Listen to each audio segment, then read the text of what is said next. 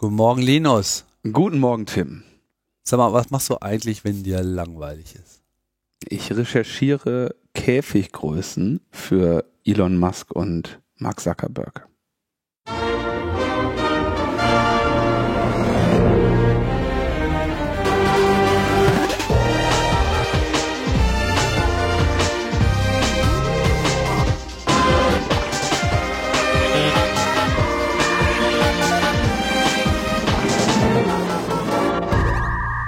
Logbuch Netzpolitik Nummer 465 vom 17. Juli 2023. Genau, es ist Sommer, es ist heiß. Und du klickst im Internet und suchst was? Käfiggrößen. Also ich habe mich mal ein bisschen informiert über ne, Käfigkampf und ähm, wie das so, was da so die architektonischen Gegebenheiten sind, die empfohlen werden und äh, welche Vor- und Nachteile äh, die bieten. Und sieht man, es ist ja wirklich eine faszinierende Welt, in die man da auftaucht. Vor allem wird dann die Welt der, der YouTube-Empfehlungen natürlich relativ düster. Oh, ne? ja, ja. Da, da gibt's, da gibt's, mhm. äh, also es gibt Slap Contest. Das ist, das ist wirklich ungefähr das bescheuertste, was sich je jemand ausgedacht hat. Da stehen sich die Leute gegenüber an so einem Tisch und müssen sich abwechselnd ohrfeigen. Also erstmal Münzwurf, wer anfangen darf, ne? Und dann geht das irgendwie, was weiß ich, drei oder fünfmal hin und her. Darfst dich nicht schützen, ne? Und dann gibt's aber irgendwie so qualifizierende oder disqualifizierende Schläge, wenn du jetzt irgendwie Faust machst, Disqualifikation. Wenn du dein Kind zurückziehst, wirst du disqualifiziert, weil natürlich, wenn du das Kind zurückziehst, ähm, dann hindert das den anderen daran, dich bewusstlos zu schlagen. Ja, und das willst du natürlich nicht. Die wollen ja auch, dass da ab und zu mal einer zu Boden geht, was relativ oft passiert, ne, wenn dann da irgend, also das erscheint mir nicht richtig, weil da kann, also das findet nicht in einem Käfig statt, ist sowieso schon mal außen vor. Also ich sehe gerade, Mundschutz geht aber. Ja, gut, ne? Aber kannst ja immer die Gesichter angucken. Die bräuchten, glaube ich, eher einen Gesichtsschutz, wenn die mit der Nummer fertig sind. Ne? Also das ist, das ist wirklich, das ist so bescheuert. Ne? Da kannst du auch wirklich nur angucken und sagen so, äh, ja, und dann am Ende kriegen wir 500 Euro oder, oder Dollar oder Rupien oder was auch immer. Äh, ähm, also wirklich keine großen Preisgelder für die. Naja, egal. Also das gibt es, aber genau, ist kein Käfig drum. Und äh, jetzt habe ich aber kürzlich und da ist der Käfig im Prinzip die Größe einer Telefonzelle. Was äh, so die ganze Nummer, so die, was einfach ein neuer Fakt, also einfach eine ganz neue äh, Herausforderung. Ne? Du kannst jetzt da nicht irgendwelche großen Moves machen mit Anlauf, äh, du kannst aber auch nicht wegrennen. Ne? Und ähm, wenn dein Gegner verhindern möchte, dass du zu Boden gehst, dann kann der das. Ne? Also das, das sind auch relativ schnelle Kämpfe. Ähm, es, es ist so bescheuert, was Menschen mit sich antun. Äh, äh, das ist, äh, aber also wie gesagt, man, wenn man sich das mit Musk und Zuckerberg vorstellt, will man natürlich den Käfig äh, korrekt wählen. Und ich bin im Moment für Telefonzelle. Alter, ich schaue mir gerade den Scheiß an hier mit diesen Slap Contest, das geht ja gar nicht. Was ist denn das, ey? Was haben die Leute denn? das ist, ist ungefähr so der Höhepunkt an Toxic Masculinity. Absolut. So das ist so bescheuert, ne? Und die hauen sich natürlich, weißt du, also kannst du dir vorstellen, also erstens regelmäßig sind die bewusstlos, ne? Ja. Dann haben die irgendwie, dann hauen die sich da aufs Ohr, ja, auch eine super Idee. Ja. Ähm, ja, ja, das ist wirklich. Und dann sind äh, das auch noch solche Brecher, ey. Ja, klar sind das Brecher. Alter. Was? Das ist so, das ist so dumm.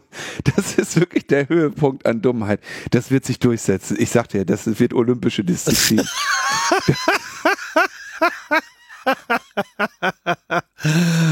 das wird sich durchsetzen. Das sag ich dir. Das ist nochmal richtig groß. Mhm.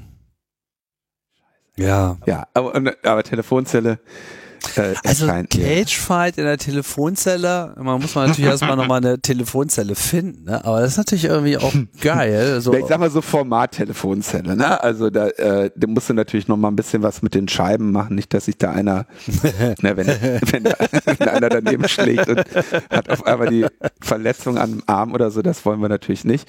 Und wie wir wissen, wir als Berliner ja wissen, hat so eine Telefonzelle ist nicht so widerspenstig, ne? Also wir, wir, wir, das Glas von Telefonzellen ist ja quasi der Boden von Berlin. das Glas von Telefonzellen und Bushaltestellen. Hast, hast du denn so in deinem, in deinem, bist ja noch sehr jung, ne? Also, Hm, wie, wie viel Raum würdest du sagen, hat die Telefonzelle so in deinem Leben so eingenommen? Also wie präsent waren. Quadratmeter? Nee, ich meine, hast du viele gesehen oder gab es da nur noch ein paar? Ich weiß nicht mehr so ganz genau, wann die so verschwunden sind. Das ging ja dann so Ja, mit wir, der. haben, wir haben also wir haben früher mit ähm, mit dem also äh, zu noch Impulswahlzeiten ja also als, als es noch äh, Ende der 80er Jahre? Genau da wurde ja den Leuten also äh, in den USA gab es ja früher Impuls äh, äh, früher DTMF oder wie, wie hieß das ja D DTMF. DTM ja So, und- Mehrfachfrequenz-Wählverfahren. Mehr, Mehrfrequenz-Wählverfahren, Entschuldigung. MFV. So, und da, das konntest du bei vielen Telefonzellen, war im Prinzip, wenn du das Geld eingeworfen hast, war das der, der Wählblock da gesperrt, aber dein Mikrofon noch nicht.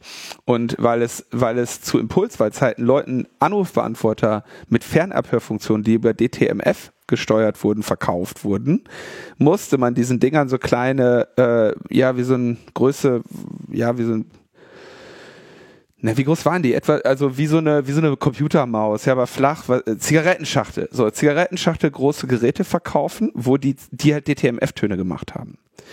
Und wenn du die an vielen Telefonzellen konntest du die an den Hörer halten und wurdest dann direkt durchgestellt, ja, weil die quasi nur darüber funktionierten oder auch bei so Clubtelefonen, wo man Euro reinwerfen musste.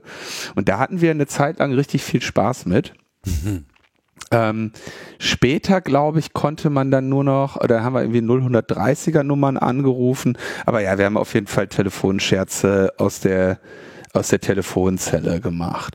Ähm, ansonsten hatte ein, ich glaube, war das erste und letzte Mal, da war ich so vielleicht, also dass wir wirklich eine brauchten, ja, um die zu benutzen. Ja, dass es jetzt im Leben etwas war, wo ich sagte, ich muss jetzt telefonieren. Ne? Ich glaube, ich hatte irgendwie eine 10 D-Mark Telefonkarte und das war auch die einzige, die ich hier gebraucht habe, weil, die, weil ich die nicht leer telefoniert habe oder so. Ne? Also das hat da keine Rolle gespielt. Aber ähm, ich glaube, da waren wir 14 oder 13. Da waren wir irgendwie, da mussten wir noch in eine Telefonzelle gehen, da standen wir auch Schlange so. Und äh, da gab's äh, dummerweise, da hat ein Freund von mir, dann wurde von so irgendwelchen aggressiven Idioten angegriffen, die haben mir komplett äh, Nase gebrochen und so. Das war richtig schlimm. Seitdem sind wir eh nicht mehr in die Nähe von Telefonzellen gegangen. war irgendwie, ja, so klassische, ne, Loser, Teenager, die im Prinzip einfach nur rumgelaufen sind, um Streit zu suchen und haben halt beim ersten Moment, und das war halt dann die Warteschlange an der Telefonzelle, bot sich denen halt an. Haben die Okay, halt meinen das war dann schon so Kumpel- Ende, Ende 90er Jahre dann so. Ne? Das, das wird, auch- das wird vielleicht auch, äh, nee, ja, genau, Ende der 90er muss das gewesen sein. Ja. Also, äh, nur um das ganz kurz noch abzuschließen, äh, für mich einfach ein, ein Hort des Asitums, ja. Stinken, ja. Asoziales Verhalten davor, asoziales Verhalten da drin, ähm, ja, also wirklich äh, habe ich, hab ich keine positiven Erinnerungen dran an Telefonzellen. Trotzdem heiße ich das nicht gut, dass die wenigen verbleibenden Telefonzellen an, andauernd äh, demoliert werden.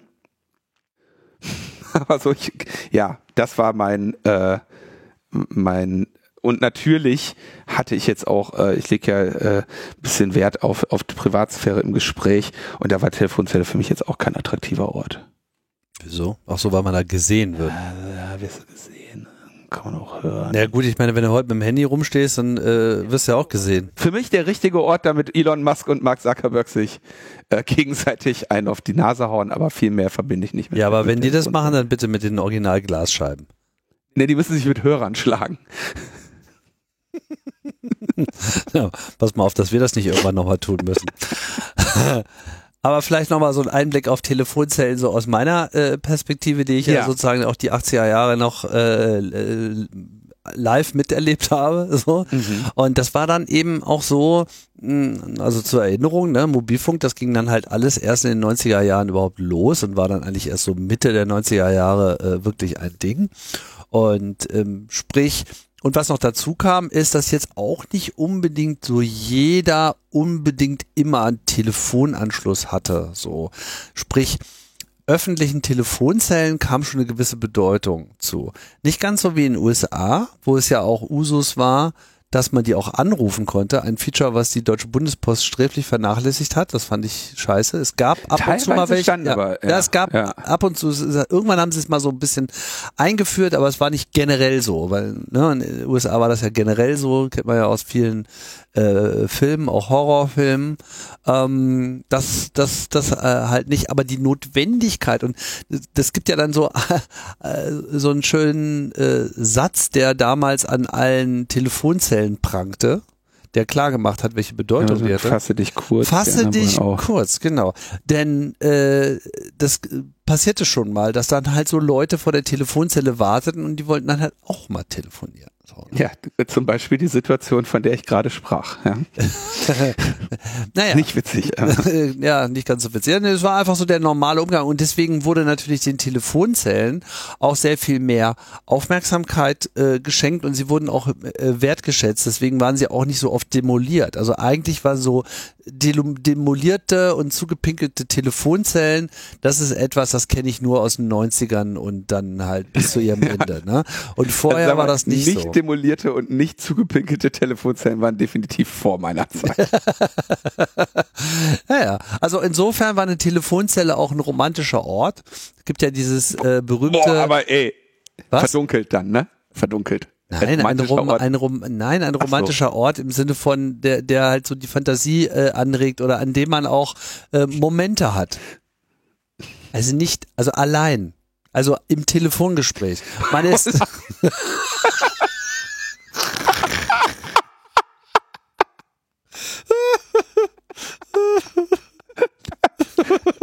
Was du immer denkst.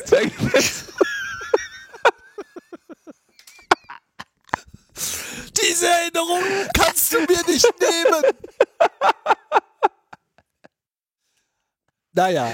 Okay, ja gut. Also nee, Und nee, was ich noch ich hinzufügen muss, deine DTMF, ich äh, kann kostenlos telefonieren Methode, die hat ja. natürlich damals nicht funktioniert, weil es gab, gab kein äh, DTMF, kein, kein Mehrfrequenzverfahren, ja. aber es gab eine äquivalente Methode, mit der man das auch machen konnte, die dann auch erst später irgendwann nicht mehr funktionierte, nachdem die Post gemerkt hat. Ah, ja, natürlich, mit, mit, mit dem Hörerklickern, ne? Genau. Mit dem, mit dem Auflegeknopf. Die elf, ja, ja, ja. die elf wählen. Also anstatt eine normale Telefonnummer mit Vorwahl, äh, zu wählen, die ja immer mit einer Null anfängt, hast du quasi anstatt der Null eine Elf gewählt. So als würde das ja. äh, Wählrad nochmal einen Klackerer weitergehen. Das ging natürlich mit den Wählrädern nicht, weil die eben bei 10 aufhörten, mhm. wenn du die Null mhm. gewählt hast. Aber wenn du dann eben den Hörer elfmal hintereinander in derselben ähm, Frequenz quasi äh, draufgetackert hast, dann war das technisch derselbe Impuls, den auch eben diese Wählscheibe gemacht hat. Und wenn man mhm. das irgendwie gut geübt hat, dann konnte man so ta ta ta ta ta ta ta ta ta elfmal und dann einfach normal die äh, restliche Telefonnummer weiter wählen. Und warum hat das funktioniert? Weil das war quasi das äh, Spezialfeature der äh, ich hatte fast Telekom gesagt, der Bundespost äh, Telefonanschlussmitarbeiter, die also bei dir zu Hause ankamen und dir einen neuen Anschluss gelegt haben, um dann zu testen, ob es funktioniert, ohne dir gleich eine Einheit an Gebühren aufzudingsen. Oh. Und deswegen hatten die nämlich ein Wählscheibentelefon mit einer 11. Und diese Information ist natürlich dann irgendwann geleakt und äh, ja, dann war das Feature äh, sehr beliebt. Das war, sagen wir mal so, äh, frühes Hackerwissen in den 80er Jahren. Ui. Äh, das muss man mal gemacht haben. It, it goes to 11 war ja. das Telefon. August to 11. Absolut. Okay, ja. Aber ich muss auch sagen, dieses DTMF-Ding hat auch wirklich nur bei einigen Ausgewählten äh, funktioniert. Und ich glaube, dass mit dem, mit dem Durchklickern auf jeden Fall bei mehr, ähm, bei mehr Telefonzellen. Ja müsste jetzt nochmal gucken. Vor allem bei diesem Club, diese Clubtelefone waren das, glaube ich. Kannst du einfach mal probieren. Kennst Clubtelefon? Tele das war, ne? Stell dich mal eine Telefonzelle und dann rufst du einfach ganz laut 11 und dann guckst du mal, ob du automatisch durchgeschaltet wirst. 11. da guckte man die Shownotes. Ja. Und? Was machen wir jetzt mit dieser ganzen Information? Also äh, Elon Musk und Zuckerberg sollen gefälligst eine Telefonzelle Ich würde sagen, die Entscheidung ist gefallen. Ja. Die Entscheidung ist gefallen. Ich denke auch. Könnt entweder alleine da rein oder zu zweit. Was praktisch mit den Glasscheiben, da kann man dann auch gut zugucken und so weiter. Aber das mhm. sieht dann auch, ja, ja, das ist, sieht sehr innig es aus. Es gibt ja übrigens auch sehr schön, dass das äh, sieht man in Berlin auf Festivals und so sieht man es auch gerne mal, und Leute aus so Telefonzellen, Telefonzellen Disco machen. Kennst du, ne? Oh ja, ja das eine, hatten wir schon auf dem Kongress. Das ist auch ganz nett, ja. Das ist auch, das ist auch ganz, ganz, ganz lustig. Kann man schon was mitmachen. Wir haben beim CCC Berlin auch eine stehen, ja. Ich glaube, die ist dafür da, dass, wenn man mit dem Handy aus, aus dem Raum raus muss äh, und keinen Empfang hat, damit man nicht so viel auf dem Hof rumschreit. Aber ähm, ich, also habe jetzt aus, ist länger her, dass ich da jemand drin gesehen habe, aber natürlich will man so ein ikonisches Ding haben. Wir hatten ja auch mal auf der Datenschleuder diese Luftaufnahme von dem Telefonzellenfriedhof außerhalb von Berlin, irgendwo war der, glaube ich, wo halt ein paar hundert von den Postgelben, man will natürlich die Postgelbe haben. Ja. ja. Und äh, dann gab es natürlich noch dann nachher die weiß, grau, magentafarben, die, die stehen da wahrscheinlich heute noch. Die will ja keiner haben kann man natürlich, also denkbare Anwendungsfälle, neben einem Kampf jetzt zwischen Elon Musk und Mark Zuckerberg, ähm, stellst den Garten so neben die Sauna als Dusche. Ne? Also oder überhaupt als Duschkabine natürlich ein Knüller Telefonzelle als äh, als äh, als Duschkabine ist doch total kreativ. Ja, mit so einem Hörer Duschkopf. Tim, das ist doch witzig. Ne? So oder ja, was noch? Ansonsten jetzt natürlich auch leider übrigens finde ich bedauerlich. Die Telefonzelle hat ja ein Comeback, das weißt du nicht weil du nicht ähm, beruflich wie ich öfter mal in so neue Büros gehen musst. Das ist jetzt ein ganz neues Ding, weil die, weil die hinge weil, weil, weil im Prinzip ist die, die Büroraumarchitektur hat sich in Richtung des Großraumbüros wieder bewegt, ja. Und dann war plötzlich Microsoft Teams da und alle waren die ganze Zeit in Calls. Also was haben diese ganzen Großraumbüros gemacht? Die haben halt ähm, Telefonzellen wieder gebaut. Hm. Findest du in jedem Großraumbüro. Äh, in der Regel besonderes Feature zuge, also von innen mit Teppich beklebt ja. Und weil das Ding eine Telefonzelle ist, ist dieser scheiß ähm, Teppichkleber nicht ordentlich ausgehärtet. Du kriegst da drin irgendwie nach drei, drei Atemzügen kriegst du irgendwie eine Migräneattacke für den Rest des Tages, weil noch irgendwelche Lösungsmittel ausgasen in dem Ding. Dann sind die aber, ähm, äh, die teureren zumindest, sogar so B-entlüftet, ne? Das heißt, da, da ist dann irgendwie noch so ein, so ein Ventilator drin, der, der dafür sorgt, dass äh, die stickige Luft von dem Großraumbüro in deine Zelle da transportiert wird. Und ähm, statt einem Telefon hast du so einen kleinen Tisch, wo du deinen Laptop draufstellen kannst. Katastrophe. Wirklich eine absolute Kapitulation der Architektur vor Menschen oder des Menschen vor der Architektur. Ist also eine absolute Lose-Lose-Situation. ja, gibt es. Ja, schrecklich. Finde ich also katastrophal. Hm. Naja. Also Te Tele Telefonzellen, äh, Friedhof Michendorf, Link ist auch in den oh. Show Notes. Ähm, da stehen die noch alle rum. Falls ihr euch da eine holen wollt, die sind ganz schön schwer, die Dinger, ne? Also, das muss man ja sagen. Die haben ja alles geschafft, die, die Leute, ne? Die haben es geschafft, die anzusprühen, die Scheiben rauszutreten, den Hörer abzureißen, Telefonbuch mitzunehmen, äh, da drin aller möglichen Körperflüssigkeiten zu lassen und so weiter, ne? Aber was sie nicht geschafft haben, ist die Dinger umzuwerfen. Das hat immer nur mit den Dixies geklappt. So. Ach, wie schön. Ja, so. Erstes Thema, ne? Apropos Dixies, genau. oi, oi, oi. 1A-Übergang wieder. 1A-Übergang. Ein Camp. Ein Camp kommt. Genau, wir müssen mal über das Camp äh, reden. Und alle, die wissen, was das Camp ist und schon mal da waren, können jetzt eigentlich diesen Bereich komplett überspringen weil wir wollten jetzt hier nicht zu den äh, bereits Konvertierten predigen. Vielleicht auch zu den bereits Konvertierten, denn entgegen meiner ursprünglichen Annahme gibt es ja noch Tickets. Für ja? das Camp, genau. Du kannst für das Camp Tickets kaufen, ja? Oder lass mal gucken, oder hat sie jetzt geändert, aber als ich schaute, ja, man kann im Moment Camp-Tickets kaufen. Genau, es gibt nämlich noch welche. Ja. Ähm, was ist das Camp. Das Camp, wir reden vom Chaos Communication Camp.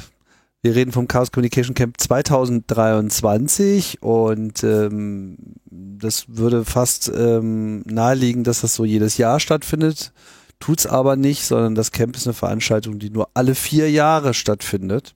Das letzte Mal 2019 äh, stattfand und dann äh, elegant die Corona-Zeit ausgesessen hat. Idealer Termin an der Stelle. Äh, und das Ganze gibt es seit 1999. Da ist das nämlich das erste Mal vom Chaos Computer Club überhaupt gestartet worden. Und vielleicht lohnt es auch noch mal so ein bisschen in die Vergangenheit zu schauen, wo das eigentlich alles herkommt. Kennst du die Geschichte eigentlich? Wahrscheinlich. Ne? Äh, ich weiß nicht genau, welche du jetzt erzählen wirst. Naja, also ich meine, äh, im Prinzip fing das so in den 80er Jahren äh, an, damit, dass quasi der Club ja diesen Kongress regelmäßig äh, ausgeführt mhm. hat. Und das zog unter anderem auch so eine äh, interessierte Gruppe aus Holland an, die regelmäßig auf dem Kongress war und das immer ganz toll fand. Die Hippies from Hell, die dann irgendwann gesagt haben, wir sind zwar nicht so viele äh, wie der CCC und wir wollen jetzt auch nicht jedes Jahr was machen, aber lass uns doch auch mal irgendwas mal machen. So und haben dann so mhm. beschlossen, dass sie mal alle vier Jahre was machen.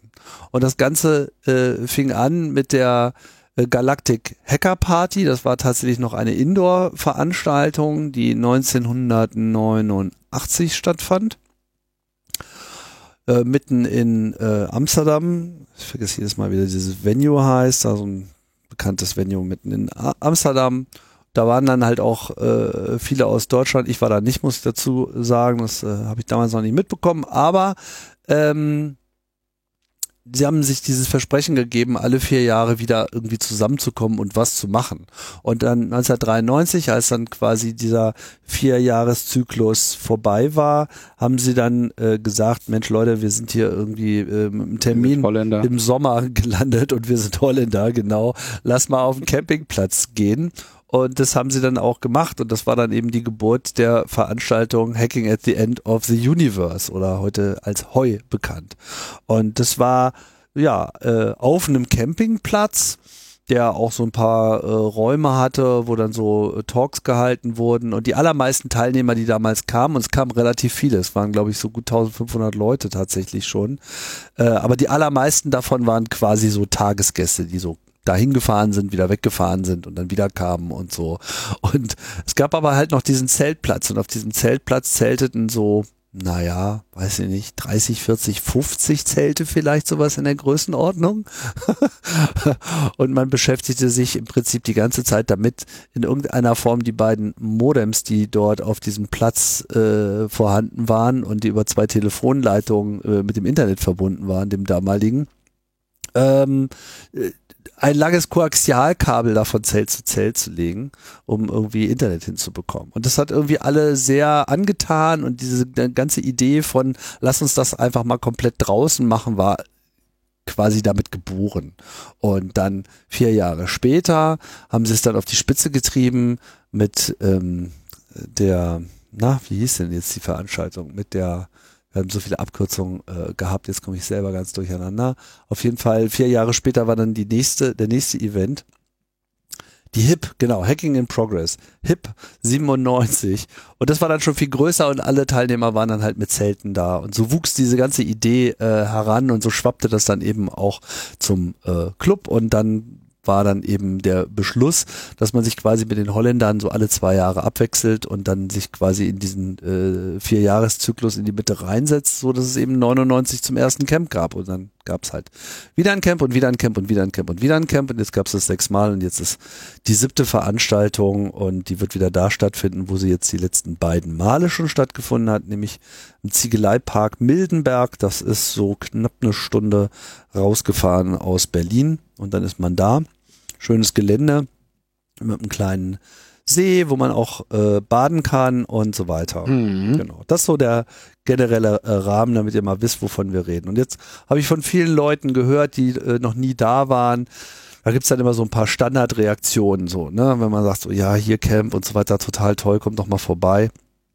Und dann kommt sowas, ja, hm, ja, nee, und so, das ist ja nur so für Hacker Und da muss man ja programmieren können und so weiter. Also Im Prinzip dieselben Vorurteile, die auch so der Kongress mhm. äh, immer hat. Ne? Und dazu kann man halt, halt nur sagen, ähm, das ist eine sehr eingeschränkte Sicht darauf, was dort äh, für Leute sich äh, versammeln und mit welcher Intention sie das tun. Ne?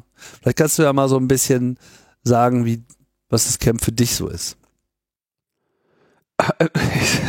Bevor ich sage, was es für mich ist, sage ich vielleicht eher, was ich so auch, äh, was, was vielleicht, was viele Leute dazu sagen. Ne? Es ist ähm, eine enorm abwechslungsreiche Zusammenkunft ähm, in der Regel sehr interessanter Leute. Dieses, oh, da passe ich aber jetzt irgendwie nicht hin, ich bin ja kein Hacker, ich fahre da. Das ist so die eine CCC-Veranstaltung, wo ich mit vielen Leuten aus meinem Nicht-Hacker-Freundeskreisen hinfahre, ja, die da auch hinwollen, die auch seit äh, vielen Iterationen mit mir hinfahren oder auch ohne mich da hinfahren und sagen, äh, Linus, wo bist du geil hier?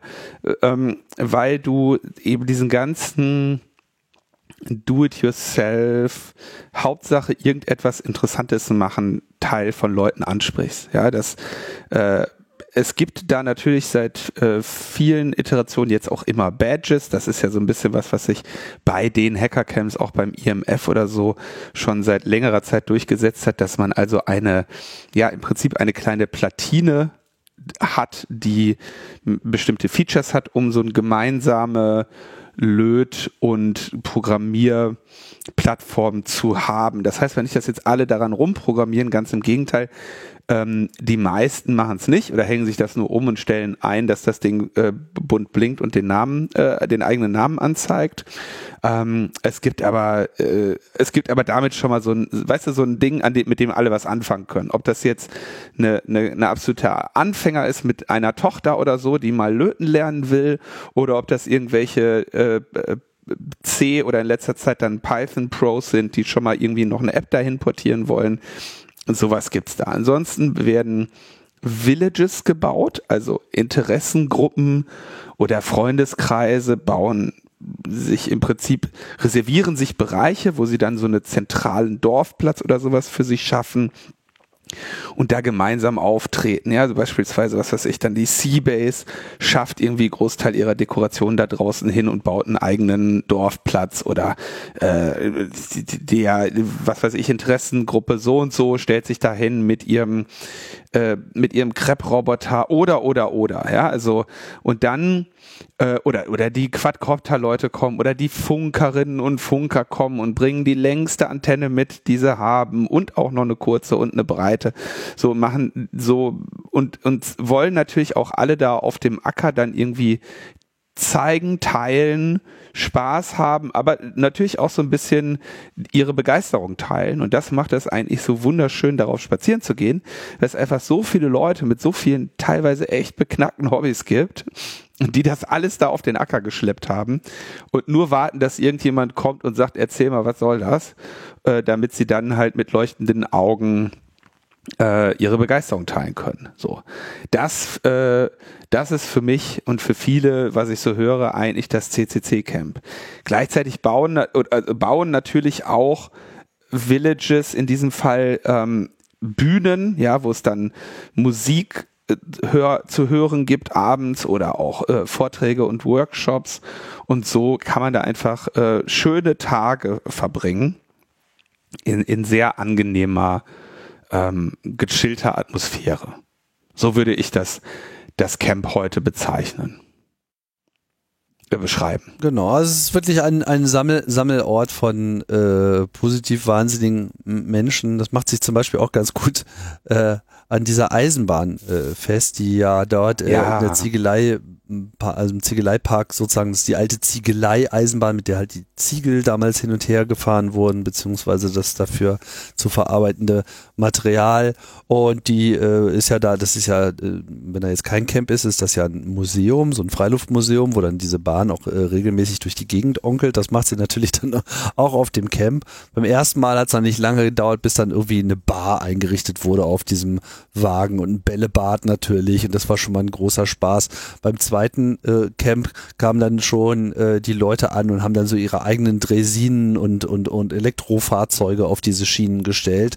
Äh, ich ich äh, vermute mal, dieses Jahr werden wir da noch eine weitere Explosion in dieser Richtung sehen. Also alles, was in irgendeiner Form urbar gemacht werden kann, um dort so einen technisch basierten Spaß zu entwickeln, das äh, findet dort statt und jeder hat so seinen eigenen Ansatz, dort äh, sich zu verwirklichen. Und wenn man all in all diesen Dingen nicht bewandert ist und wenn man all diesen Dingen vielleicht auch meint, bisher nicht interessiert gewesen zu sein, ich kann ja einfach sagen, spätestens dort wird es dann um euch geschehen sein, weil es einfach sehr interessant ist und da ist dann auch einfach dieser Faktor, der auf so generell in dieser Hacker-Szene nicht zu unterschätzen ist, nämlich äh, wenn ihr die Leute fragt, was sie tun.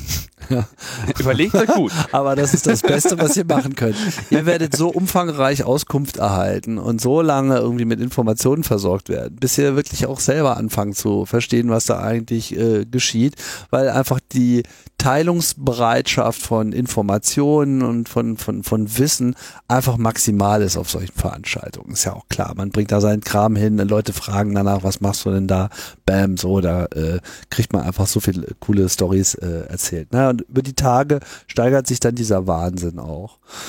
Dieses Mal muss man auch sagen, finde ich, ist der Zeitrahmen sehr gut gewählt, weil die Veranstaltung beginnt ja auf einem Dienstag und ist dann äh, am Samstag eigentlich offiziell beendet. Das heißt, man hat dann auch noch ein schönes Samstag auf Sonntag äh, Nächtchen, wo sich das Ganze alles schön äh, ausklingen kann, um dann gemütlich den Sonntag zum Abbau zu benutzen. Das führt dazu, dass diese fünf Tage Kernzeit auch wirklich netto äh, konsumiert werden können, ne? mhm. wenn man äh, am Montag ankommt, was ich euch raten würde, spätestens dann. Ja, das, das ist spätestens. keine Veranstaltung, wo man erst am Dienstagmorgen äh, aufläuft. Es sei denn, es geht nicht anders. Ne? Tim, wir, wir müssen, glaube ich, noch auf eine Sache verweisen. Wir haben jetzt hier so viel vom Camp geschildert. Es gibt den Film All Creatures Welcome der ja äh, auf dem Camp großenteils gedreht wurde, also auch auf dem Kongress, aber der sehr viel vom Camp auch zeigt und mitnimmt, wo man nämlich auch den Zug, von dem du gesprochen hast, ähm, sehen kann. Und das ist sehr, äh, also wer uns hier da jetzt nicht glaubt, kann, sollte diesen Film schauen. Den hat Sandra Trostel äh, produziert und kostenlos online gestellt als ähm, hier ähm, Ur Urheberrechts gemeinfreies Werk. Der ist sehr zu empfehlen. Habe ich in YouTube und mediaccc.de Link auch nochmal mit in die Show Notes getan. Der all, und kann natürlich, ist natürlich allen zu empfehlen, die Vorfreude aufbauen wollen zum Camp. Korrekt. Genau, dann äh, ist das Ganze natürlich nicht kostenlos. Ähm, das heißt, man muss Eintritt zahlen und der Eintritt liegt bei, ähm, na, ist ein bisschen verhandelbar, aber liegt so bei 380 äh, Euro erwartungsgemäß und äh, das wird von vielen Leuten als viel Geld wahrgenommen. Ist ja auch viel Geld. ist, ist auch viel Geld. Also da, da glauben wir, glaube ich, nichts drüber. Ja. Also für niemanden sind 380 Euro wenig Geld. Richtig. Genau. Das sollten es zumindest nicht sein. Wenn 380 Euro für dich wenig Geld sind, dann ähm, such dir mal einen anderen Job. So, das sind mal ein bisschen normale Preise verkennen. genau. Ähm, gut, jetzt ist es halt so, solche Veranstaltungen sind teuer und Corona hat natürlich eine ganze Menge verteuert, weil äh, insbesondere im Veranstaltungsbereich eigentlich durch die Bank die Preise für so ziemlich alles äh, nach oben geschossen sind. Andererseits kann man es auch ein bisschen relativieren, weil ich habe ja schon gesagt, es sind halt wirklich fünf Tage, die man dort vollständig äh, wahrnehmen kann. Und wenn ihr das Gefühl habt, Alter, fünf Tage, was soll ich denn fünf Tage auf einer Veranstaltung rumhängen? Ich war schon auf dem Camp, das war nur drei Tage lang. Das war viel zu kurz. Dann war das Camp vier Tage lang. Das war viel zu kurz. Dann war das Camp fünf Tage, aber leider irgendwie der fünfte Tag war ein Sonntag, so dass es auch kein richtiger fünfte Tag war. Das fühlte sich auch viel zu kurz an. Und diesmal habe ich so ein bisschen die Hoffnung, dass man jetzt wirklich mal so einen Sweet Spot erreicht und sagt, okay, jetzt haben wir wirklich mal fünf Tage. Weil am ersten Tag sind sowieso alle immer noch wirr und laufen rum und versuchen sich erstmal zu orientieren. Dann kommt der zweite Tag, dann weiß man schon mal in etwa äh, Bescheid und fängt erstmal an abzustecken, was man eigentlich wirklich interessant findet. Am dritten Tag äh, reißt es einen sowieso total äh, äh, mit und man weiß gar nicht mehr, wo oben und unten ist. Und dann ist man froh, wenn man so gegen Ende dann auch noch irgendwie so einen Tag hat, wo man alles nochmal planen kann und jetzt muss ich aber das nochmal machen und das muss ich nochmal machen und das wollte ich auf jeden Fall nochmal hinkriegen. So, und am fünften Tag kann man dann schön äh, runter chillen und sich äh, auch ordentlich vor allen verabschieden. So, und das ist meiner Meinung nach gut. Und wenn man jetzt mal diese Zeit nimmt, die angemessen ist, und dafür den Preis, dann sieht man, dass es dann auch nicht mehr so weit weg ist von äh, anderen Open-Air-Festivals, die auch vergleichbar Technik auffahren, beziehungsweise eigentlich manchmal noch nicht mal vergleichbar viel Technik auffahren, weil es wird schon viel gemacht. Ne? Internetinfrastruktur ist natürlich so die herausragende Besonderheit am Camp immer gewesen. Da kommen wir dann auch auf die äh, Dixies wieder zu sprechen, weil äh, das Camp ist ja auch so der Geburtsort des Datenklos oder beziehungsweise der Wiedergeburt des äh, Datenklos, weil ursprünglich bezeichnet das Datenklo ja das Urmodem, was der CCC äh, vor langer, langer Zeit mal vorgestellt hat, damals, als man noch keine Modems äh, so ohne weiteres kaufen konnte, beziehungsweise die nicht bezahlbar waren, hat der CCC ja so ein Selbstbauset vorgestellt und weil die Muffen das war dann ein Akustikkoppler, um konkret zu sein, ja, die Muffen, wo man seinen Telefonhörer reindrücken musste, um da die Verbindung zu den Lautsprechern herzustellen, um Daten übertragen zu können, weil die halt aus dem Sanitärfachhandel äh, bezogen wurden, erhielt das dann den Namen Datenklo. Und dann beim ersten Camp haben wir das aber dann wieder recycelt und deswegen sind halt diese Dixie-Toiletten, also die klassischen Plastiktoiletten, die nicht die Toiletten sind, wohlgemerkt, geht nicht auf die Toiletten es gibt bessere Toiletten. Passiert auch. Äh, ist mal passiert, wollen wir nicht drüber reden. Ist nicht einmal passiert. Ja. Es ist mehrmals passiert. also man erkennt ein Datenklo daran, dass es abgeschlossen ist. Kabel raus. Mindestens mit dem Kabelbinder. Und dass es potenziell von innen beschädigt ist, weil man die günstiger mieten kann. Und dass ihr, wenn ihr es wagt, nach unten zu blicken, was man im Dixie natürlich versucht zu vermeiden. Aber wenn da mal so aus dem Augenwinkel nichts ist, einfach grauer Boden, keine Chemikalien, keine Fäkalien, gar nichts, dann ist das im Zweifelsfall ein Datenklo. Und wenn da nur ein ganz klitzekleines bisschen Fäkalien ist, ja, ohne Chemie, dann ist das auch ein Datenklo. gewesen. Kannst du ein bisschen weniger explizit sein? Ah. Du, das muss einmal abschließend erörtert oh. werden. Im Zweifelsfall gibt es auf dem Camp, nämlich, also auf dem Camp sind Dixies in der Regel nicht zur, äh, oder in der Regel nicht zur Benutzung gedacht, sondern wir haben dann andere Toiletten da, ja, komfortablere. Genau, also das Datenklo ist ein kaputtes Dixie, was dafür verwendet wird, als Datenverteiler, als Kabelverteiler zu äh, dienen. Da stehen dann Switches drin und so weiter. Das hat sich bewährt, weil die Dinger bieten Schutz vor Staub, die bieten Schutz vor Sonne, äh, die bieten eingeschränkt Schutz vor Hitze. Äh, deswegen ist da meistens noch ein Lüfter äh, drin und nicht selten auch nochmal Wärmefolie draußen dran. Dann glänzen die auch schön. Aber es hat sich extrem äh, bewährt als günstige, wetterfeste Netzwerkverteilerknoten. Und um das, um das jetzt zu Ende zu erklären, heutzutage erkennt ihr die Datenschluss insbesondere daran, dass sich oben drauf so eine kleine, wie so eine Fackel befindet, also eine LED-Fackel, der, die äh, anzeigt, ob das Ding gerade ein Netz hat oder nicht. Also äh, macht uns keine Schande, wenn wir, wir euch jetzt hier nochmal das Camp äh, äh, den Mund wässrig machen mit, mit unseren schönen Schilderungen. So, nochmal eine Aussage zu den Tickets. Und zwar gibt es ja auch noch die Besonderheit, dass für die Platzierung von Wohnwagen und Wohnmobilen auf dem Festivalgelände ein Camper-Ticket erforderlich ist, die es nicht mehr gibt. Das heißt, wenn ihr jetzt beschließt, am Camp teilzunehmen, habt ihr im Prinzip zwei Möglichkeiten. Entweder ihr holt euch ein Zelt und dann macht ihr das alles im Zelt, wie viele andere das ja auch machen. Ähm, oder ihr müsst halt dann äh, euer Wohnmobil irgendwie auf dem Parkplatz abstellen. Aber das ist halt nicht Campingfläche im Sinne von Vorzelt raus und äh, YOLO, sondern das ist halt ein Parkplatz so, ne? Aber das ist halt dann definitiv auch noch eine Option. Das müsst ihr euch denn, also da müsst ihr euch dann vorstellen. Also er steht da ja, hier kann man nicht äh, campen. Und äh, ich würde, ich, ich kann mir jetzt nicht vorstellen, dass es da irgendwie Blockwarte rumrennen, die Leute äh, aus ihren Autos zerren, die da drin schlafen. ja. Aber wie ihr sicherlich Ärger bekommt, ist, wenn ihr euch auf den Parkplatz stellt, äh, Vorzelt aufbaut, Duschzelt aufbaut, ja, noch irgendwie Nachbar, noch ein kleines äh, Grill, noch zwei drei zwei drei Zelte drumherum, Grill oder so, ne?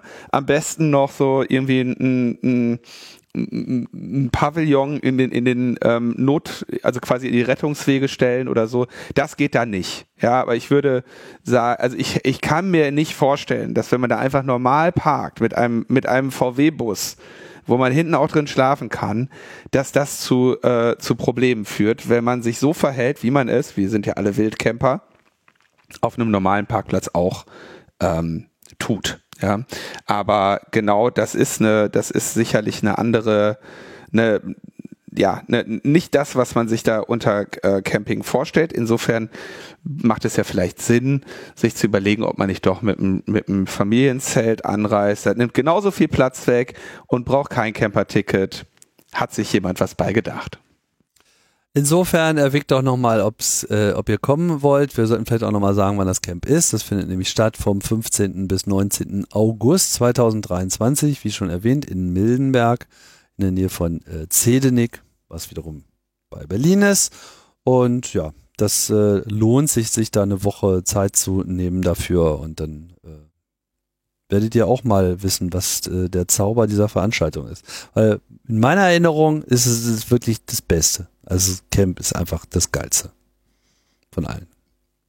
Schon, ja, das ist, also es ist, es ist wirklich eine, also ich kenne kenn auch selten jemanden, der da irgendwie zurückkommt und sagt, war nix. Ja, das ist einfach nee. eine, schon eine, eine tolle Veranstaltung, die eben auch davon lebt, dass da Leute hinkommen, die die auch was, ne, die die auch vielleicht was mitbringen wollen, ja, oder oder oder die vielleicht einfach auch nur eine coole coole Stimmung damit hinbringen. Auf jeden Fall ist es relativ international besucht. Mhm.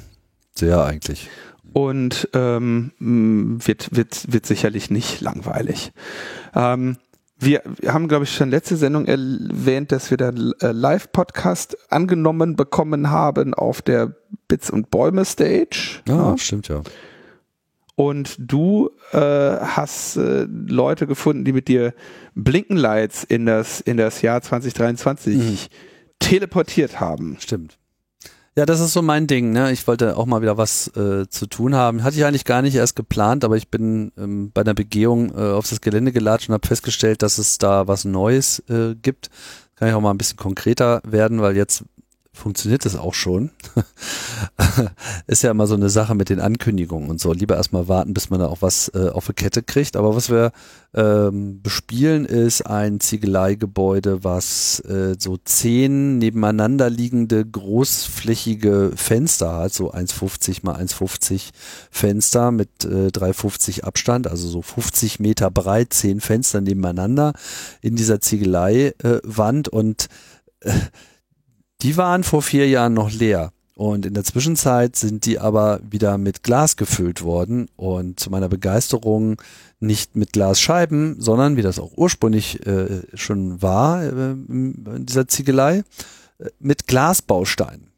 Und in diese 1,50 mal 1,50 äh, Lücke passen halt, klassischerweise sind nämlich die Dinger 19 Zentimeter mal 19 Zentimeter, exakt 8 mal 8 Glasbausteine, sodass also jedes Fenster 64 Pixel äh, in sich trägt und das halt in diesem perfekten Layout von 8 mal 8 und als mir das irgendwie klar wurde, war dann auch irgendwie so, äh, ja, da war die Saat gelegt und dann ähm, habe ich äh, mich mit dem Björn aus dem X-Hain zusammengetan, äh, andere sind noch dazugekommen und dann irgendwann ging es so los und irgendwann äh, haben wir dann beschlossen, okay, wir machen das jetzt einfach mal, egal wie teuer das ist.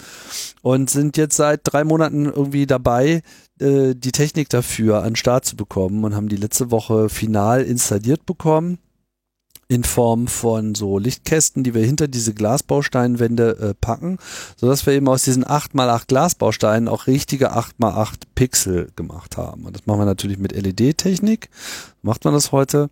Ähm, die Besonderheit ist, dass wir ähm, diese LEDs äh, komplett farbkalibriert gemacht haben. Das heißt, wir haben wirklich mit einem Farbmessgerät die Farben nachgemessen und feinjustiert mit solchen Tabellen. Man macht das halt normalerweise so am Computerbildschirm, wenn man jetzt, äh, sagen wir mal, in der Fotoretusche arbeitet. Also wenn es wirklich, wirklich wichtig ist, dass die Farbe, die du auf dem Bildschirm siehst, auch genau die Farbe ist, die eigentlich gespeichert wurde. Also die sozusagen von der Software gemeint wurde. Weil wie sollst du dann sonst irgendein Bild richtig retuschieren, wenn dein Computermonitor das, die Farbe verzerrt. Du speicherst das ab, retuschierst das in irgendeiner Form, dann kommt es halt woanders ganz anders raus. Und das ist ja der Sinn der ganzen Geschichte, dass du am Ende eine definierte Farbe hast, die dann wiederum von der Druckerei oder was auch immer dann die äh, Wiedergabe dieses Bildes ist, äh, dann auch korrekt dargestellt werden kann. Naja, und wir haben das halt auch gemacht, eben mit diesen LEDs. Und ich kann ja gar nicht ausreichend beschreiben, wie krass der Unterschied ist zwischen einem farbkalibrierten Lichtsystem und einem nicht farbkalibrierten Lichtsystem. Es ist, es ist mehr als Tag und Nacht. Es ist, es ist wirklich eine ganz andere Nummer. Also so habt ihr LEDs noch nie gesehen. Die Farben sind so geil. Brauntöne, alle erdenklichen Graustufen, Übergänge, Grau, ja, man kriegt sogar noch ein diskretes Schwarz hin. Also es ist wirklich irre, was man äh, da äh, abbilden kann. Und jetzt haben wir natürlich den Fall, jetzt wird sehr viel Software geschrieben, ganze Software ist neu geschrieben worden, ist alles in Elixir geschrieben worden. Und jetzt äh, sitzen wir halt mit vielen Leuten dran und bauen dafür so Apps. Das heißt, wir wollen das Ding interaktiv machen. Wir äh, haben so einen Controller, das wird zwei Joysticks geben, es wird für jedes Fenster einen Button geben und suchen noch nach interessanten Anwendungen, die man dort machen kann. Wir wollen äh, diverse Retro-Spiele auf das 8x8-Format runter zoomen sozusagen. Ja, also es gibt jetzt schon ein Space Invaders, was auf 8x8 funktioniert und solche äh, Geschichten, andere äh, Sachen werden folgen. Äh, und äh, da das ja dann alles schon äh, viel zu viel Arbeit äh, ist, dachten wir uns, halsen wir uns gleich noch mehr auf und äh, so wird das Ganze auch eine eine Klangkomponente haben, weil wir eben über jedes Fenster auch noch einen Lautsprecher platzieren und damit sozusagen ein zehnkanaliges Soundsystem haben, was letztlich den Content begleitet oder der Content wird entweder begleitet der Lichtcontent den Sound oder der Sound begleitet den Lichtcontent. Also da ist wirklich, wir haben mehr Möglichkeiten, als wir jetzt eigentlich in dieser kurzen Zeit, die uns jetzt noch äh, verbleibt, ausfüllen können. Aber das motiviert natürlich in gewisser Hinsicht auch und viele Leute arbeiten dran wenn ihr äh, vielleicht noch Lust habt, da äh, kurzfristig mit einzusteigen und ein paar der äh, noch offen liegenden Aufgaben zu übernehmen. Es gibt genug zu tun. Ja, wir suchen also nach äh, halbwegs fähigen Elixir-Hackern, die äh, so eine kleine App machen wollen. Das plackt sich dann alles sozusagen in das System mit rein. Da kann man halt interaktiv was ausprobieren, da kann man mit dem Sound arbeiten. Gibt es alle möglichen Ideen, die bei uns auch schon vorliegen, die auch noch so ein bisschen nach Implementierung ähm, suchen oder vielleicht habt ihr auch selber eine Idee. Es gibt einen Simulator im, im Web, mit dem man das alles schon ausprobieren kann, wie das dann später aussieht. Also da ist wirklich eine ganze Menge am Kochen. Ja, und wir hoffen natürlich, dass das Ganze dem Camp zumindest an der Stelle äh, auch nochmal so einen weiteren Zauber äh, hinzufügt, die ihr ohnehin auf dem ganzen Campgelände auf die eine oder andere Art und Weise äh, finden werdet. So, genug, genug vom Camp, oder? Ich würde eine Sache noch kurz erwähnen, weil ähm, bei jeder CCC-Veranstaltung gibt es ja die diese Möglichkeit äh, des Engelns, also durch äh, freiwillige Mitarbeit in unterschiedlichsten Aufgabenbereichen zum Event beizutragen und dort nette andere Engel kennenzulernen. Deswegen habe ich jetzt noch einige Dinge auch in den Shownotes verlinkt. Also einmal Infos zu dem Badge, dann den Call for Angels, wo so ein bisschen die, das Engelsystem erklärt wird, wie man sich da anmeldet und so. Dann zum äh, barrierefreien Camping, zum CFP, äh, Verkaufsstatistiken für die Verkaufspreise und dann unsere äh, help.ccc.de, äh, wo ihr dann noch weitere ähm, ja, Support-Angebote findet, die sich also um Awareness, Autismus, Inklusion und äh, solche ähm, Aspekte drehen. So, damit haben wir jetzt auch wirklich genug getan. Wenn er jetzt nicht hingeht, sei er selber schuld. So. Mhm. Nächstes Ja, Thema. mithelfen. Mithelfen am Camp ist auf jeden Fall. Ist vor allem, also nicht nur, dass wir Leute suchen, die äh, uns helfen, sondern wenn ihr jetzt immer noch so dieses Gefühl habt, so ja, Camp meinetwegen, Geld, Zeit habe ich irgendwie, kann ich mir äh, leisten, will ich mir vielleicht auch äh, leisten oder mache ich jetzt einfach mal, hau mein Zelt da irgendwo hin, aber dann, ich kenne da ja keinen. Leute, dann engelt ihr einfach und ihr werdet nie wieder so viele neue Freunde kennengelernt haben in, in so kurzer Zeit. Oder ihr, habt, oder ihr habt wenigstens was zu tun. Naja, erstens, man hat was zu tun. Man ja, kommt, das ist doch immer. man, Man, man kommt in alle möglichen Sachen rein. Ihr könnt ja selber dann auch en- entscheiden und gestalten, wo ihr dran teilnehmen wollt. Wenn ihr euch mehr für irgendwie Bühnentechnik, AV, so ein Kram äh, interessiert, sagt das einfach, macht das. Wenn ihr einfach, äh, wenn es euch eigentlich egal ist und ihr wollt einfach nur jeden Tag was anderes machen, dann macht ihr halt jeden Tag irgendwie was anderes oder hilft irgendwo in der Küche mit oder es gibt tausend verschiedene Aufgaben. Es gibt auch immer wieder so neue Herausforderungen, die einfach entstehen, weil irgendeine Situation aufgekommen ist, wo dann einfach eine kollektive Idee gefragt ist oder kreative Umsetzung. Und dann äh, ist halt dieses Engelsystem dazu da, einem da äh, entsprechend zu vermitteln. Und so ist man dann immer mit irgendwas beschäftigt, lernt auch das Camp und die ganze Community von allen möglichen Seiten kennen. Und äh, das ist für viele äh, der Einstieg schon immer gewesen in diese Szene und das ist äh, toll. Ja. Und wenn ihr noch zu jung seid, um das zu entscheiden, dann erzählt es euren Eltern und überzeugt die da auch noch mit hinzukommen. Oder euch einfach abzusetzen. ja, tschüss, ne? Ich bin dann in einer Woche wieder da. So, jetzt wollen, wir- jetzt wollen wir mal aber wieder äh, das mit der Sendung machen. genau, das wird der Sendung. Mhm. Ja, also. Herrje. Ähm, gro- große, großes Thema. Also es haben kommen mehrere deutsche Banken, kommen Direktbank, Deutsche Bank, Postbank, ING, DIBA und die Sparda Banken beispielsweise Teile ihrer Kundschaft darüber informiert, dass persönliche Daten abhandengekommen sind. Und zwar nicht von ihnen selber, sondern aus den Systemen eines Dienstleisters. Und ähm, dieses System, also das ist der Kontowechselservice. Ne? Du machst, du machst ein neues Konto, dann hast du jetzt potenziell, ne, seit, wenn du das jetzt seit vielen Jahren hast, dann hast du vielleicht so ein paar Daueraufträge, die von dem Ding ausgehen und und äh, da, die kannst du ja meistens noch auflisten lassen, ja. Aber blöd ist, wenn du ähm, so SEPA-Mandate hast, die da drauf laufen, ja, dann musst du ja allen Bescheid sagen, ey, übrigens Kontowechsel. Und das macht ja äh, so ein Kontowechsel so absolut ähm, schmerzhaft. Das Einzige, was noch schlimmer ist, ist, wenn man äh, wie du oder wie wir ähm, Support-Eingänge über Dauerauftrag von anderen hat. Das ist das Schlimmste. Ja, äh, da kannst du ja gar nichts drüber, da kannst du gar nichts machen, also außer halt hier in der Sendung dann sagen, ey, bitte aktualisiert mal euren Dauerauftrag. Ähm, so, und da, da hat sich natürlich dann, haben sich Leute gedacht, boah, da machen wir einen Service draus. Ne? Und ich habe das auch, mir wurde dieser Service kürzlich öfter angeboten, weil ich ein paar Konten eröffnet habe. Und dieser, und der Service funktioniert so. Ja, gib mal, gib mal die Zugangsdaten zu deinem alten Konto dann laden wir da alles runter und werten das aus und dann machen wir für dich die, äh, die, dann sagen wir dir, was wir alles gefunden haben und machen, lösen für dich auch diese Mandatswechsel dann aus. Ne? Also beispielsweise Brief an die Deutsche Telekom, Handyvertrag jetzt bitte mit dem SEPA-Mandat auf, auf das folgende ändern, ja.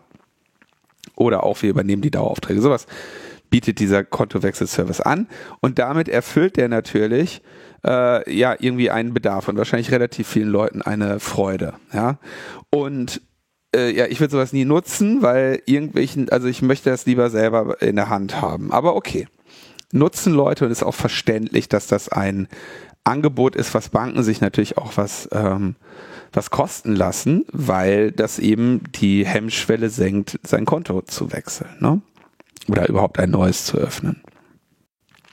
So, und jetzt wurde offenbar dieser äh, der Betreiber, das ist der, die Ma Majorel oder Ma Majorel, Majorel, keine Ahnung, irgendwie so eine Firma, ja, die dann eine Software hat, die Moveit heißt und äh, die wurden aber irgendwie teilweise gehackt, da wurde noch, sind noch ganz andere Dinge betroffen. In Deutschland ist es aber jetzt halt dieser Kontowechselservice. So.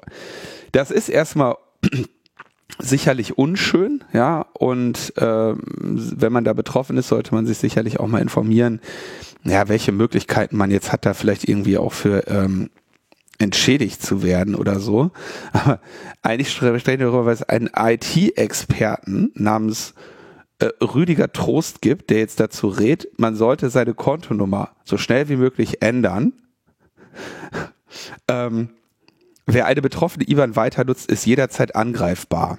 So, ich glaube, der Mann also ich glaube, der hat da was fundamental nicht verstanden. Ja, also die, die IBANs sind jetzt bekannt, die Namen auch, aber das ist jetzt keine geheimnisbedürftige Information. Ja, die wird, die viele Unternehmen schreiben die auf ihre Webseite, jeder schreibt die auf seine Rechnung und nur weil jemand deine IBAN weiß, hat er jetzt noch nicht irgendwie was, dich angegriffen. Was allerdings Unschönes passiert, ja, mit, auch mit Leuten, die ihre IBANs zum Beispiel so Online-Shops oder so, die werden dann gerne mal benutzt, um irgendwo was äh, Kleinstbeträge äh, abzurechnen. Ja, und da müsste, muss man sicherlich jetzt aufpassen und seine Kontoauszüge äh, genau anzuschauen, ähm, um sicherzustellen, dass da keine ähm, dass da keine, kein Missbrauch von Leuten passiert, die Kenntnis haben. Weil ich glaube, man hat nur sechs Wochen Zeit, sich gegen Fehlabbuchungen zu wehren oder so. Da kenne ich mich gar nicht so genau aus.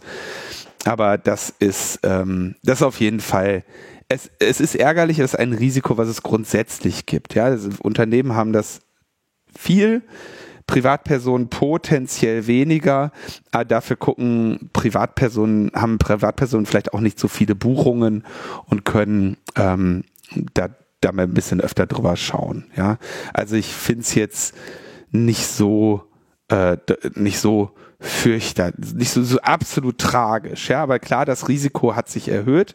Jetzt könnt ihr euch überlegen, ob ihr ein neues Konto macht, deswegen könnt ihr ja den Kontowechselservice benutzen. Das ist ja ganz einfach.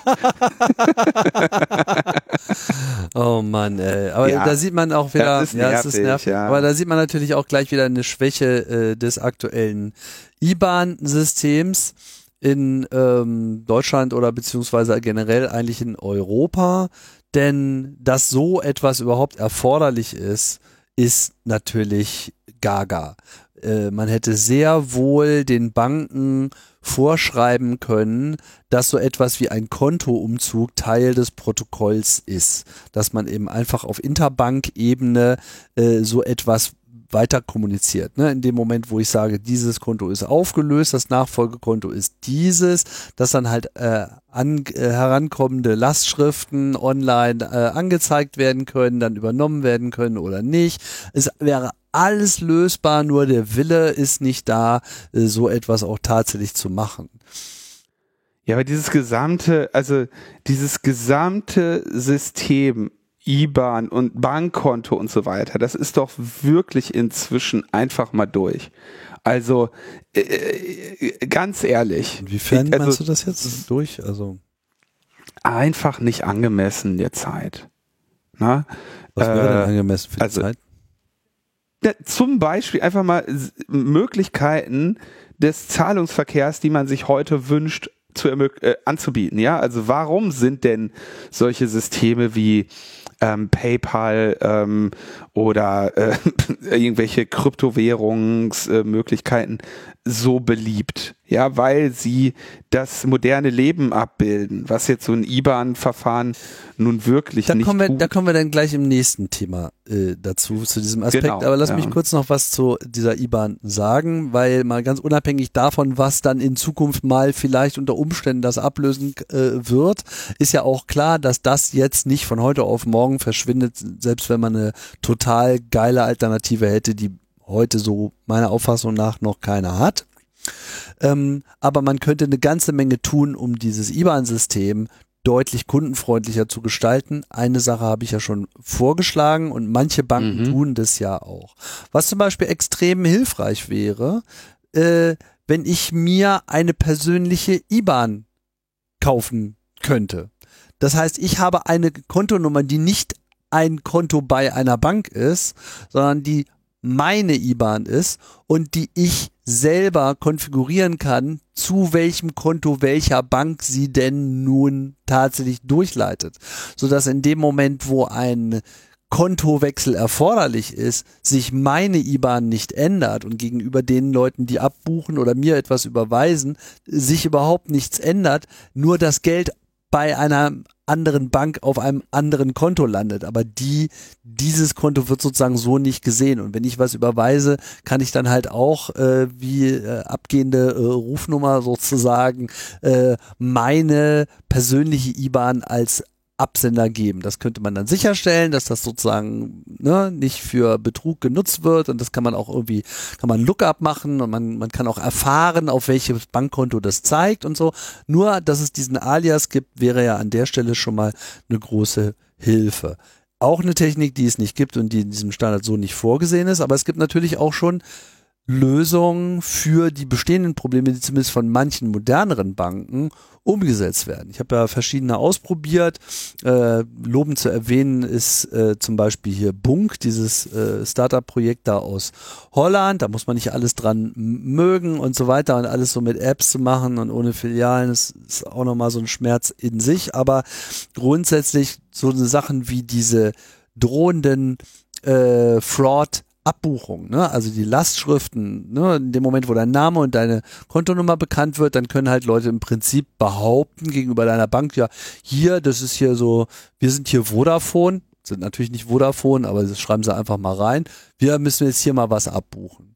Wenn aber das erste Mal so eine Lastschrift kommt, dann ist es technisch tatsächlich auch in diesem Bankenstandard etwas anderes als eine danach wieder erfolgende wiederholte äh, Lastschrift. Man spricht von der Erst- und von der Folgelastschrift. Und ähm, bei Bunk ist zum Beispiel so, dass eben, wenn eine Erstlastschrift kommt, dann wird die generell erstmal gar nicht freigegeben, bevor ich die nicht explizit angenommen habe. So Sachen. Ganz einfacher Schutz. Ne? Und äh, das sind einfach so Sachen, die bei den Banken äh, fehlen und die haben auch keine Vorkehrungen. Ich hatte zum Beispiel, aber dieses Spendenkonto, das ist für Lastschriften gesperrt. Genau aus diesem Grund. Ne? Und natürlich alle Nase lang kommt dann wieder irgend so ein Heini und bucht bei mir irgendwelche Services ab, die ich natürlich nie in Anspruch genommen habe. Das wird dann sofort äh, mhm. äh, abgelehnt, taucht dann aber auf. Ne? Dann nehme ich mir irgendwie diese Daten, schreibe meiner Bank, sage hier, Leute, hier wollte einer bei mir irgendwie was abbuchen. Wo, wo schreibe ich das bei euch rein? Wo kann ich das melden? Wo, wo, wo könnt ihr die Cops äh, losschicken? Erstmal tagelang keine Antwort, dann irgendwie konfus. Ja, äh, nee, wissen wir auch nicht, müssen wir mal fragen. Äh, ich frage dann nochmal. Ja, Herr Prittlaff und so weiter, ja, wir können da auch gar nichts mit anfangen, aber Sie können ja eine Anzeige erstatten. Das war alle. Habt ihr sie noch alle? Ich meine, das ist euer, euer Problem, ja, es ist Fraud auf, auf eurer scheiß Plattform, die ich gezwungen bin zu benutzen. Und dann irgendwie ist das die Antwort? Leute, ihr habt sie doch nicht alle. Ihr müsst doch die, die, die, die, die Leute in 0, nix Ding festmachen. Tausende von euren Kunden werden irgendwelche Beträge abgebucht und euch interessiert das gar nicht. Also es ist wirklich, also Banken. Echt. Ja, die, äh, da kommt irgendwie nichts, ne? Also die, die bewegen sich einfach nicht auf der, auf jetzt so einer modernen Ebene, die, die dem ja irgendwie entgegentritt. Nee, wenn es modern ja. ist, dann gibt's ja nur äh, Konkurrenz, da müssten sie sich ja schnell bewegen und so weiter. Ja, ne? klar. Und da wissen sie natürlich, dass sie dich in ihrer mit dem Ding ja, also es ist nicht, es ist nicht ideal, was da jetzt gerade passiert ist. Ähm, zeigt, wie, wie, una, wie, wie unschön da das, dieses ganze Setup ist. Aber äh, ist jetzt ja auch kein Weltuntergang, ja. Äh, aber das kann natürlich jetzt noch Ewigkeiten weitergehen, ja. Aber wahrscheinlich werden äh, alle Betroffenen das relativ schnell äh, merken, dass da bei ihnen so etwas versucht wird. So, und dann sind wir im Prinzip auch schon beim nächsten Thema, nämlich äh, dem Thema digitaler Euro. Über die Sinnlosigkeit dieser Formulierung äh, will ich mich jetzt nicht groß äh, auslassen, aber das Ganze ist ein entsprechend benanntes Projekt der Europäischen Zentralbank, EZB. Und das äh, läuft auch schon eine Weile. Das ist so ein äh, öffentlich dokumentierter Gedankenprozess, sage ich mal, dem sie äh, ja dokumentieren äh, im Web und sich dazu äußern. Und weil diese Timeline jetzt äh, demnächst, nämlich angeblich im dritten Quartal 23 so zum Ende kommen soll, und äh, Ende 2021 angefangen hat, äh, wollten wir das zumindest mal kurz aufgreifen und mal gucken, äh, was uns dazu äh, einfällt. So, ne? also vielleicht erstmal so die Situation. EZB denkt darüber nach, ähm, so eine, ja, wie Sie es eben nennen, digitaler Euro, ähm, rein technisch betrachtet ist jeder Euro digital, aber ist egal. Äh, ich sag mal, eine online-fähige äh, Version des Euro zu entwickeln. Ne? Also etwas, was sich nicht nur in Bargeld in Form von Münzen und Papier, also Banknoten äh, ausdrückt, sondern eben in irgendeiner Form elektronisch repräsentiert werden kann und damit irgendwie auch äh, im Netz äh, genutzt werden kann. Ähm, die EZB sieht, dass Cash generell immer weniger genutzt wird, in manchen Ländern mehr, in manchen Ländern äh, weniger und dementsprechend natürlich im E-Commerce überhaupt gar keine Rolle spielt.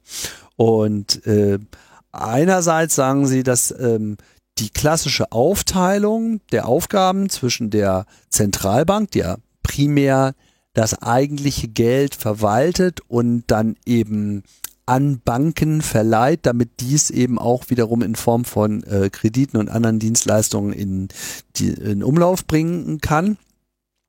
Und dann äh, auf der anderen Seite eben privaten Payment-Providern, also jetzt konkret für Bezahlfunktionen, also Kreditkarten, Girocard und was es äh, daneben auch noch äh, gibt, dass das so in der Summe ganz gut funktioniert hat, meint zumindest die äh, EZB. Aber man macht sich jetzt in zunehmendem Maße wegen globaler Krisen zum Beispiel Sanktionen von äh, außen, da alle populären Payment-Provider, gemeint sind natürlich hier vor allem Mastercard und Visa, nicht aus der EU stammen.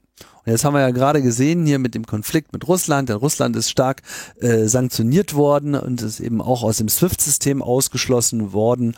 Und irgendwie ähm, betraf uns das ja sozusagen nur sekundär, aber man hat sich dann eben auch mal wieder sehr viel mehr Gedanken darüber gemacht, wie wäre denn das jetzt eigentlich, wenn man uns mal aus irgendetwas raushalten würde.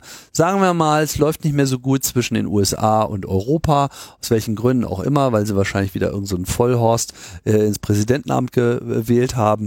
Und was wäre denn dann, äh, wenn dann auf einmal Visa und Mastercard hier äh, nicht mehr funktioniert? Das äh, sehen Sie also sozusagen als Problem. Dazu kommt noch, dass in der Öffentlichkeit so ein bisschen Konfusion darüber entstanden ist in den letzten Jahren, was äh, also was digitales Geld eigentlich jetzt wirklich äh, ist. Ne? Und durch solche äh, Trends, wie zum Beispiel diesen ganzen Krypto- Unsinn, über den wir uns ja hier nur in den letzten Jahren deutlich äh, geäußert haben. Sie bezeichnen es übrigens interessanterweise als Crypto Assets. Ja, also sie sprechen nicht von Währung, ganz bewusst, weil ist keine. Ähm, und ähm, die Ineffizienz, die mit diesen Systemen verbunden ist und natürlich auch insbesondere in Form von äh, äh, im Fall von sogenannten Stablecoins, also die angeblich direkt ja mit richtigen Währungen in Korrelation stehen, dass dann halt so die Gefahr von solchen Bankruns äh, entsteht. Und das ist ja auch passiert, gerade im letzten Jahr, also da haben wir jetzt nicht so viel drüber geredet, aber diese ganze Kryptobranche, da geht ja eine Pleitewelle äh, folgt der nächsten. Das geht alles gerade äh, ordentlich unter. Und, aber aus Sicht der EZB gefährdet das eben das System als solches. Also Sie sehen einfach durch diese ganze Debatte um äh, Kryptoassets ist einfach äh, diese ganze Idee des Geldsystems einfach ähm, sehr äh, schwierig geworden, das noch in irgendeiner Form zu steuern und äh, korrekt zu kommunizieren, was denn jetzt ja eigentlich gilt. Und Außerdem hat die EZB so ein bisschen Angst, dass so künftig Big Tech Companies, wie sie das übrigens selbst äh, nennen, äh, selber irgendwelche Stablecoins rausbringen.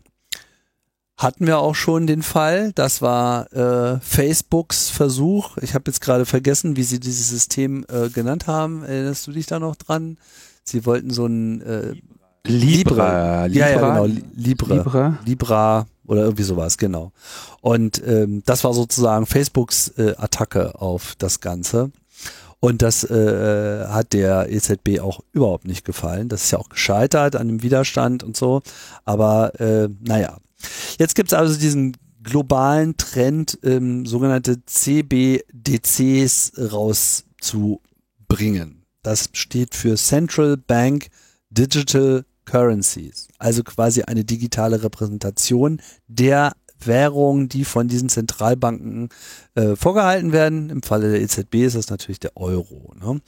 Und ähm, die EU hat jetzt so ein bisschen Angst, da abgehängt zu werden, weil andere Länder das voranbreiben. Ich kann jetzt gerade keine Beispiele nennen, wer das jetzt eigentlich gerade aktiv gerade äh, voran ähm, treibt. Vielleicht kannst du da selber nochmal schauen, Linus.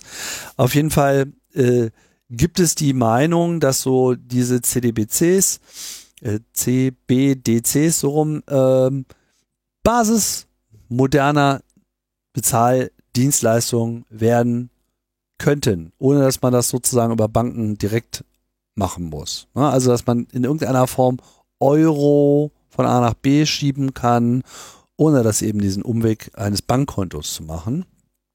Und so quasi so generellen unmittelbaren Zugriff zu diesen Werten zu haben. Das ist ja so ein bisschen so die, die Idee dabei. Ne? Als Grundlagen dafür, was erreicht werden müsste, sagen sie, dass es halt äh, ein System sein müsste, was eine hohe Akzeptanz hat, was leicht zu bedienen sein soll, wenig Kosten äh, aufwirft, schnell abgewickelt werden kann, sicher ist und den Konsumenten schützt und obendrauf muss auch noch die Privatsphäre äh, gesichert sein und eine weite Verbreitung soll letztlich auch denen helfen, die äh, bisher vom digitalen Geldaustausch ausgeschlossen sind, die sogenannten unbanked people. Das habe ich jetzt so genannt, das äh, äh, schreibt die EZB so nicht, aber das ist so ein, so ein Stichwort auch aus dieser ganzen Kryptoblasen-Diskussion immer wieder, die ja immer dieser Illusion äh, anheimfallen, sie würden in irgendeiner Form was für Leute tun, die äh, arm ja. und, und zurückgelassen sind. Und hier guckt mal hier der, die arme YouTuberin aus Vietnam und so weiter. Also so ein äh, Quatsch. Äh, am Ende interessieren sich die Leute für, für die Person natürlich überhaupt nicht, sondern das ist halt nur so ein Scheinargument, ne, um das Ganze zu legitimieren. Ja, sprich, äh, das Ganze hat natürlich auch so ein bisschen das äh, Potenzial, den Leihprozess an die Banken selbst zu gefährden, weil man jetzt hier auf einmal ein ganz andere, das, das Verhältnis zwischen EZB und Bank durch so etwas natürlich komplett neu austariert werden würde. Naja, und das ist so der Stand der Dinge. Mehr ist nicht äh, kommuniziert. Es gibt vor allem keine konkrete technische Beschreibung. Eine solche, solchen Vorschlag soll es angeblich im Herbst dann äh, geben und dann werden wir uns sicherlich dieser Diskussion auch noch ein weiteres Mal annehmen können. Ja, also das ist, das ist doch jetzt schon absehbar, äh, also ich, ich sehe das ja auch viel mehr in, also noch viel mehr in Konkurrenz zu Kryptowährungen, ja. Ähm, oder dem Versprechen der Kryptowährungen, ja, wo, wo sich natürlich die Zentralbank gedacht hat, na okay, komm, das kriegen wir, das kriegen wir nun wirklich äh, äh, irgendwie ausgehebelt, ja. Aber das, also ich verstehe überhaupt nicht, also ich, ich verstehe nicht, wo das hin soll, ja. Und es ist eben nicht dezentral, ganz im Gegenteil, ungefähr das Zentralste, was du machen kannst. Es gibt keine technische Ausdefinition ja, das heißt, da, da schreiben jetzt irgendwelche Leute, so so soll das funktionieren, ne? Und dann werden die das wahrscheinlich, dann werden die es irgendwann ausschreiben, ja. Und dann gehen irgendwelche Leute wieder hin, die wieder keine, also und und und schrei und sagen dann, wir implementieren jetzt, was ihr euch da gedacht habt, was vorher keiner technischen Betrachtung ähm, ja unterzogen wurde. Also ich sehe nicht genau, was, was wohin das soll. Verstehe es wirklich nicht. Naja, also äh, letzten Endes würde es ja bedeuten, dass du ein Konto bei der Zentralbank führst. So, ne? Und das wäre dann so quasi dein persönliches äh, Konto. Du würdest halt nicht. Ja, und die kriegen, die schreiben im Juli darüber, ja, mit irgendwie Key Objectives and Des Design Considerations brauchen die zwei Seiten für. Ja, das ist ein zwei Seiten Dokument. Naja, hat ja keiner gesagt, dass es einfach ist. Ja, also schauen wir mal, warten wir mal ab, aber irgendwie, ich meine, es ist noch, es hat noch gar keine technische Definition. Äh, es soll allerdings irgendwie so eine Möglichkeit geben, sich tatsächlich das Geld dann runterzuladen. Ja, also dass du dir quasi wirklich heruntergeladenes Bargeld auf dein Handy legst. Und dann frage ich mich, spätestens dann brauchen sie irgendeine Lösung fürs Double Spending Problem. Ja. Und da das aber kontogetrieben ist, und oder, oder statt Münzen getrieben, bin ich mal gespannt, wie du mit einem zentralen System einerseits irgendwas von Anonymität versprechen willst und andererseits das Double Spending Problem löst. Ja, und das wird dir ja nicht gelingen. Anonymität war hier nicht die Rede, nur von Privatsphäre, die geschützt werden soll. Ja, siehst du, da hat doch schon keiner mehr Bock Da weiß ich nicht. Ja, dann sagen alle, ich will nicht unbedingt anonymes, also du meinst jetzt als Alternative zu Bargeld, dass es genauso anonym ist wie Bargeld. Ja, ja, wenn, aber was ist denn der, also warum soll ich, warum soll ich da jetzt noch ein Konto haben? Ich bin doch froh, äh, ich habe genug Konten. Ich, die meisten Konten, die ich habe, habe ich unfreiwillig eröffnet. Warum will ich jetzt noch eins haben, wenn mir das keinen ähm, keinen Zweck bietet? Übrigens ist das zwar direkt bei der Zentralbank, aber trotzdem ver verwaltet durch einen Eurokontoanbieter, der im Zweifelsfall wieder deine Bank ist. Also mir ist überhaupt nicht klar, was, also welchen, welchen Bedarf, den ich habe, löst das? Welches Problem in meinem Leben habe ich dann nicht mehr, wenn ich das mache? Das ist eine gute Frage. Und ich weiß nicht, ob ich da eine, eine drauf okay. Antwort äh, habe. Ich, ich beschreibe ja auch. Das ist übrigens immer ja, eine gute Frage. Ich beschreibe ja nur, was da gerade an Gedanken stattfindet. Ne? Aber du würdest ja auch ja, sofort ja, unterschreiben, dass es schon ein Problem sein kann dass wenn der Internet, so nee, dass der. Internetzahlungsverkehr jetzt komplett einfach von Visa, Mastercard und äh, mit Einschränkungen auch von PayPal äh, sozusagen definiert wird, während es daneben keine Lösungen gibt und wir oft genug das Problem hatten, dass okay. Sanktionen, mhm. Sperren und so weiter, äh, ne, also wenn es Russland betrifft, dann machen wir uns vielleicht nicht so viele Gedanken darüber, ne, mhm. aber sollte es uns dann eben dann doch mal betreffen, dann stehen wir schön da und dann hast du halt irgendwie nichts so und das ist dann schon mhm. äh, eine ne Frage, ob du dann eben eben über so ein System äh, quasi von Zentralbank zu Zentralbank äh, Geldtransaktionen dann äh, vielleicht auf eine Art und Weise sicherstellen kannst, dass eben diese Systeme nicht exklusiv sind im Weiterreichen von Währung international insbesondere, aber eben auch beim Abbuchen von äh, Dingen. Da müssen wir mal irgendwie so, so, so einen Heavy Shopper fragen, der uns irgendwie sagt, welches Problem da gerade also existiert. Vielleicht bin ich da ein bisschen naiv, aber ich habe so ein bisschen das Gefühl noch, dass die EZB sich über diese ganzen Sachen etwas tiefer Gedanken macht, als es jetzt eine mhm. einzelne Bank tut.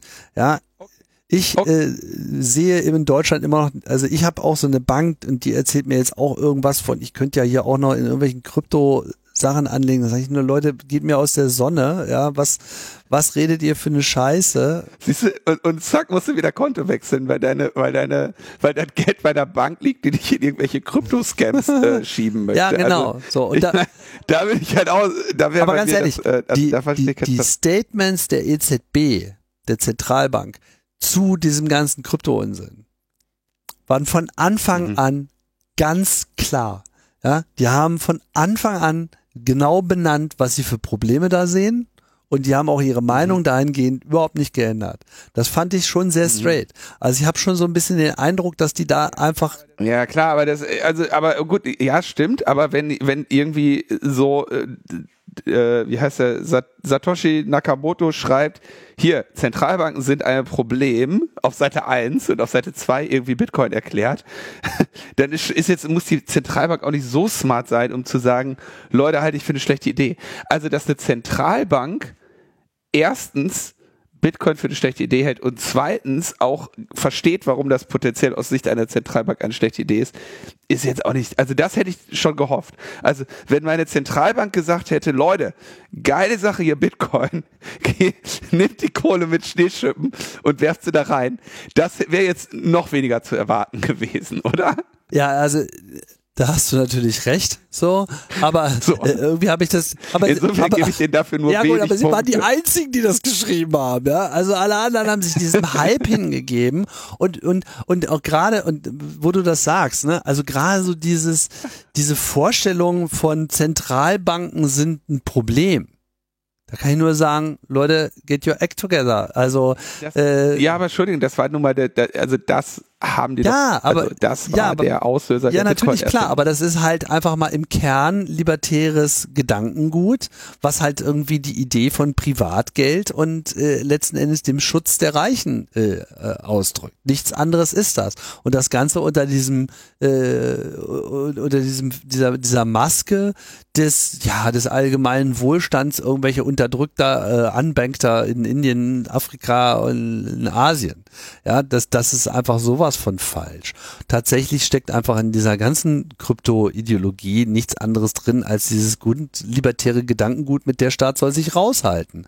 Und ganz ehrlich, wenn es ums Geld geht, nee, der Staat soll sich da nicht raushalten. Ganz im Gegenteil. Der ist genau das System, was die Stabilität dieser Währung und dass das irgendwie auch einen gleichen Zugang äh, dazu gibt, äh, aufrechterhalten kann das mag nicht unbedingt immer in allen äh, Momenten ideal gelöst sein, aber äh, durch die Einführung von Zentralbanken haben wir überhaupt erstmal sowas wie ein globales Wirtschaftssystem, was halbwegs funktioniert. Und das ist halt etwas, was viele Leute sich so nicht klar machen und sich einfach einreden lassen. Zentralbanken werden jetzt in irgendeiner Form irgendwas Böses, weil die sind ja zentral. Nur die Dezentralbanken, die sie jetzt hier vorgeschlagen haben, das sind einfach nur Scanner, Bauer, Nepper, Bauernfänger. Also wirklich, das äh, geht gar nicht. Egal. Digitaler Euro ist eine Idee, wird diskutiert. Im Herbst kriegen wir dann mal eine Wiedervorlage. Da bin ich mal sehr gespannt, was sie da technisch zu bieten haben. Ich persönlich kann mir nicht vorstellen, dass sich irgendetwas heutzutage nennenswert durchsetzen wird, was nicht tief in Betriebssystemen von populären Plattformen sich verankern lässt. Da wird es also mit einer digitalen Euro-App äh, nicht getan sein. Ja, da muss man also schon über Standards nachdenken, die dann aber auch global funktionieren. Sprich, es kann eigentlich nur einen einzigen äh, CBDC-Standard äh, geben, der weltweit funktioniert mhm. und äh, das, das wird auch das die EZB äh, so alleine wahrscheinlich auch überhaupt nicht durchsetzen können. Andererseits hat sie natürlich als einer der je nachdem, wie man zählen will, zwei, drei, drei, vier großen äh, Currencies auf äh, diesem Planeten durchaus da auch was zu melden. Und ich finde es auch gut, wenn die mal drüber nachdenken, wie das so ist mit dem ganzen digitalen Raum und dem Internet, wird auch langsam Zeit. Okay, ich will, ich will erstmal wissen, welches Problem die für mich lösen und dann äh, vielleicht will ich dann auch einen digitalen Euro haben. genau. So, was ich gerne, wobei ich, ich kann jetzt auch nicht sagen, dass ich es gerne hätte, ne? Aber also es soll ein kritis Dachgesetz geben.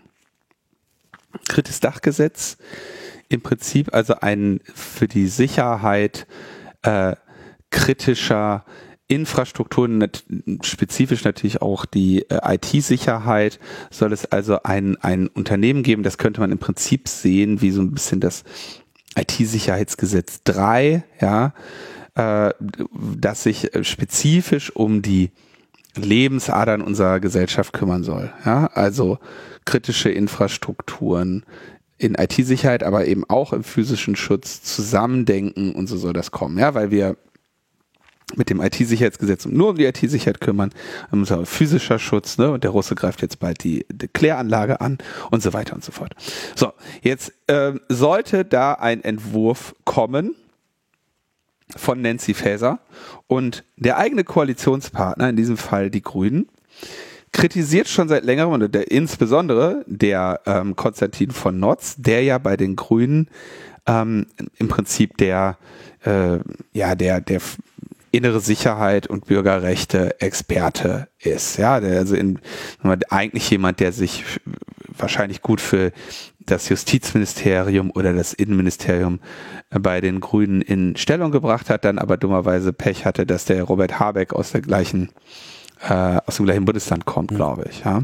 Sonst hätte der äh, Konstantin von Notz sicherlich äh, inzwischen eine solche Rolle in der in der Bundesregierung. So, Jetzt sagt er, wird, wird Zeit, dass das mal kommt. Und die Hausaufgabe hatte natürlich Nancy Faeser. Und ähm, jetzt, jetzt sagt der Konstantin von, es wäre gut, wenn das mal langsam kommt. Nächste Woche soll der ja mal kommen. Eigentlich sollte der ja vor der parlamentarischen Sommerpause vorliegen. Und jetzt erfährt man, dass ein erster Referentenentwurf bereits in, in Hintergrundgesprächen an Journalistinnen und Journalisten verteilt wird noch bevor er bei den Leuten aus dem Parlament liegt und natürlich auch bevor jemals Verbände, Zivilgesellschaft oder so so angehört worden wären. Ja, das ist natürlich äh, also Nancy Faeser. Was will also was ne? Was willst du erwarten? Das ist schon wirklich ärgerlich, ne? Dass ähm, dass sie da jetzt ein solches Gesetz mal wieder, und es gab ja bei den, bei all diesen Gesetzen zu Sicherheit und Digitalisierung und so weiter, beklagen wir uns immer wieder, dass die, dass die Leute nicht beteiligt werden. Ja, das BMI rennt ja noch groß rum und sagt, ja, immer, nächstes Mal beteiligen wir euch, wenn wir, jetzt hier bei der EID, meine Güte, da werden wir euch aber beteiligen, Leute. Da werden, werden wir euch beteiligen, bis ihr nicht mehr beteiligt werden wollt. Und jetzt irgendwie so ein wichtiges Gesetz zeigen sie noch nicht mal ihrem Koalitionspartner. Da fragt man sich wirklich, wie, wie diese, wie diese Bundesregierung da ähm, noch arbeitet. Ne? Also ich weiß nicht, ob Nancy Faeser sich überhaupt noch als Teil der Bundesregierung sieht oder ob die sich schon als ähm, als Teil der, der, des, der, der ähm, Landesregierung von Hessen wieder wahrnimmt. Aber klar, mal, also da, da, da wird es offenbar wieder ein, ein schlechtes, äh, schlecht gemachtes Gesetz geben, was sie sich nicht wirklich trauen, den Leuten zu zeigen. Ne? Wo sie, wo sie im Prinzip die, das Input vom Koalitionspartner schon fürchten, sodass es lieber direkt äh, der Presse warm reden. Bevor sie es der, der überhaupt der Öffentlichkeit zeigen. Das finde ich schon ein bisschen sehr schade. Ja, und wie geht's da jetzt weiter? Naja, früher oder später wird das an die Öffentlichkeit liegen und dann können wir es auch sehen. so, äh, aber ist schon, äh, ja, das, ja. Tja. Viel mehr Kommt auch alles nicht zu sagen. Ne? Im Herbst dann. Naja, offenbar kursiert ja etwas, ja, aber ähm, irgendwie. Nicht bei uns. Ja, mal schauen. Ich gucke mal, ob es schon irgendwo noch jemand geleakt hat. Naja, gleichzeitig, ach so, wenn man das sucht, findet man Bundesrechnungshof moniert Studie IT-Sicherheit bei den Bundesbehörden. das ist dann so der, aber okay, das ist vom, vom Ende letzten Jahres, das hat ja nur jemand verlinkt. Tja, also ich weiß, ich weiß, es ist halt wieder so eine, wir machen es irgendwie, ne? Ja. Jetzt hat sie es, jetzt hat sie es offenbar erst den Journalisten gezeigt und jetzt, wo, wo die sich öffentlich beschweren, dann auch zur Stellungnahme an die anderen Ressorts geschickt. Naja. Aber so als erstes mal der Presse. Gut, wenn die anderen Ressorts das bekommen, dann will es jetzt nicht mehr so lange dauern, bis, bis dieser Entwurf kommt. Dann werden sich natürlich viele äh, darüber beschweren. Ah, ich sehe gerade hier, der Falk Steiner hat den auch schon vorliegen. Das ist ja ein äh, Journalist in dem Bereich. Das heißt, da werden wir jetzt wahrscheinlich in der nächsten Sendung, wenn das nicht unsere Sendung beim Camp ist, äh, darüber sprechen können. So, kommen wir eigentlich zum Schluss jetzt, oder? Na, du hast noch eine, einen kleinen Scherz zum, zum Ende drin, ne? Genau. Kleiner Scherz. Und zwar geht es um Auseinandersetzungen zwischen Facebook und der NSO Group. NSO sind ja die Hersteller von Pegasus, dem wahrscheinlich ähm, oder dem, dem wahrscheinlich fortschrittlichsten bekanntes, bekannten ähm, Schadsoftware-System für Android und iOS, das immer wieder von sich reden macht. Ne? Wir erinnern uns an den Pegasus-Untersuchungsausschuss und so weiter und so fort. Und ich glaube, es war vor ungefähr zwei Jahren oder so oder schon länger her, dass es ange dass Facebook im Prinzip sich angestrengt hat, gegen die NSO Group vorzugehen. Ja, dass sie die nämlich gesagt haben, hier, ihr habt ja ein spezifisches Modul gegen WhatsApp, damit ähm, habt ihr viele tausend Leute überwacht und dann hat sich quasi auch Facebook quasi gegen ähm, gegen NSO gewendet und hat dann ihre Anwälte dahin geschickt, was wir natürlich schön fanden, weil, ne, genauso wie wir es schön finden, wenn Mark Zuckerberg Elon Musk äh, in der Telefonzelle trifft, finden wir schön, wenn äh, Facebook äh, die NSO Group verklagt, weil äh, wahrscheinlich hat Facebook eine etwas größere, größeres Budget für ihre Rechtsabteilung. So. Und jetzt kommt, in dem, in dem, da ist es ein bisschen ruhig geworden und es ist auch in der Meldung jetzt gar nicht so klar, ob das wirklich in diesem Court Case ist oder in einem anderen. Das äh, ist noch nicht so hundertprozentig klar. Aber was wird jetzt gemeldet, Tim? Dass äh, Facebook selber äh, Pegasus kaufen wollte und zum Einsatz also, bringen wollte. Das ganze Unternehmen oder Lizenzen? Hm, so wie ich das verstanden habe, wollten sie nur dieses Produkt haben. Und äh, ja, das Ganze hat auch so ein bisschen so eine Vorgeschichte. Es gab ja auch mal so diese Nummer, dass äh, Facebook irgendwie so ein VPN-Produkt äh, rausgebracht hat, so das äh, Onavo Protect hieß das irgendwie. Und ähm, dem wurde dann quasi ähm, nachgewiesen, dass das sozusagen eher dazu geeignet war, mal rauszufinden, welche Apps denn so die Leute so benutzen auf ihren Telefonen. Mhm. Äh, also was sozusagen außer äh, Facebook noch so gemacht wird, weil in dem Moment, wo man so den VPN-Traffic hat, kriegt man ja sozusagen alles durch die eigene App durchgeschleust. Mhm. Mhm. Und ähm, naja, und in dem Kontext waren sie wohl auch daran äh, interessiert, irgendwie, um äh, Pegasus äh, zum Einsatz zu bringen, also als Hacking-Tool, um irgendwie von außen in äh, anderer Leute Telefone einzubrechen und da vielleicht noch mehr Informationen herauszubekommen. Also sie haben offensichtlich, nach Darstellung von äh, NSO, gab es dieses Interesse und man kann daraus nur ableiten, dass sie sozusagen zumindest zu einem bestimmten Zeitpunkt sich nicht gescheut haben, auch etwas rigidere Maßnahmen zu unternehmen, einfach um irgendwie alles von deinem Telefon runterzukratzen, weil umso mehr sie von dir wissen, umso besser können sie dir die Werbung verkaufen. Diese Geschichte hatten wir jetzt schon tausendmal und für sowas machen sie dann halt auch nicht halt. Schönes Beispiel dafür, dass ähm, man überhaupt gar nicht erst bei der Sicherheit zurückstehen äh, sollte, sondern immer alles so dicht machen sollte, wie es nur in irgendeiner Form geht. Und das bezieht sich jetzt auf das gesamte System, dann, weil in dem Moment, wo in irgendeiner Form solche Sicherheitslücken dann äh, existieren, ausgenutzt werden können, dann gibt es auch jemanden, der das tun wird. So ist es. Genau. Ich hoffe, die kommen da einfach gar nicht mehr raus aus der Telefonzelle. ich muss auch zugeben, dass ich gerade in Telefonzellen Beispiel hier gegenseitig laufen, noch parallel laufen habe, weil meine Google, meine Google-Ergebnisse für Telefonzellen jetzt so gewisse Färbungen haben in Richtung Auseinandersetzung. Verlinken wir nicht, guckt euch das nicht an, ist falsch. Schlecht. Einfach Zuck und, und Elon in die Telefonzelle rein und sagen so, hier, da ist euer Fight. Nur einer kommt raus. Nee, ja, das sagen wir denen, aber es kommt natürlich keiner raus. Ja. Einfach zumachen, Gaffertape drum und irgendwo in den Wald stellen und gut ist. Und können sie ja ihre Liebe zueinander entdecken. Ja.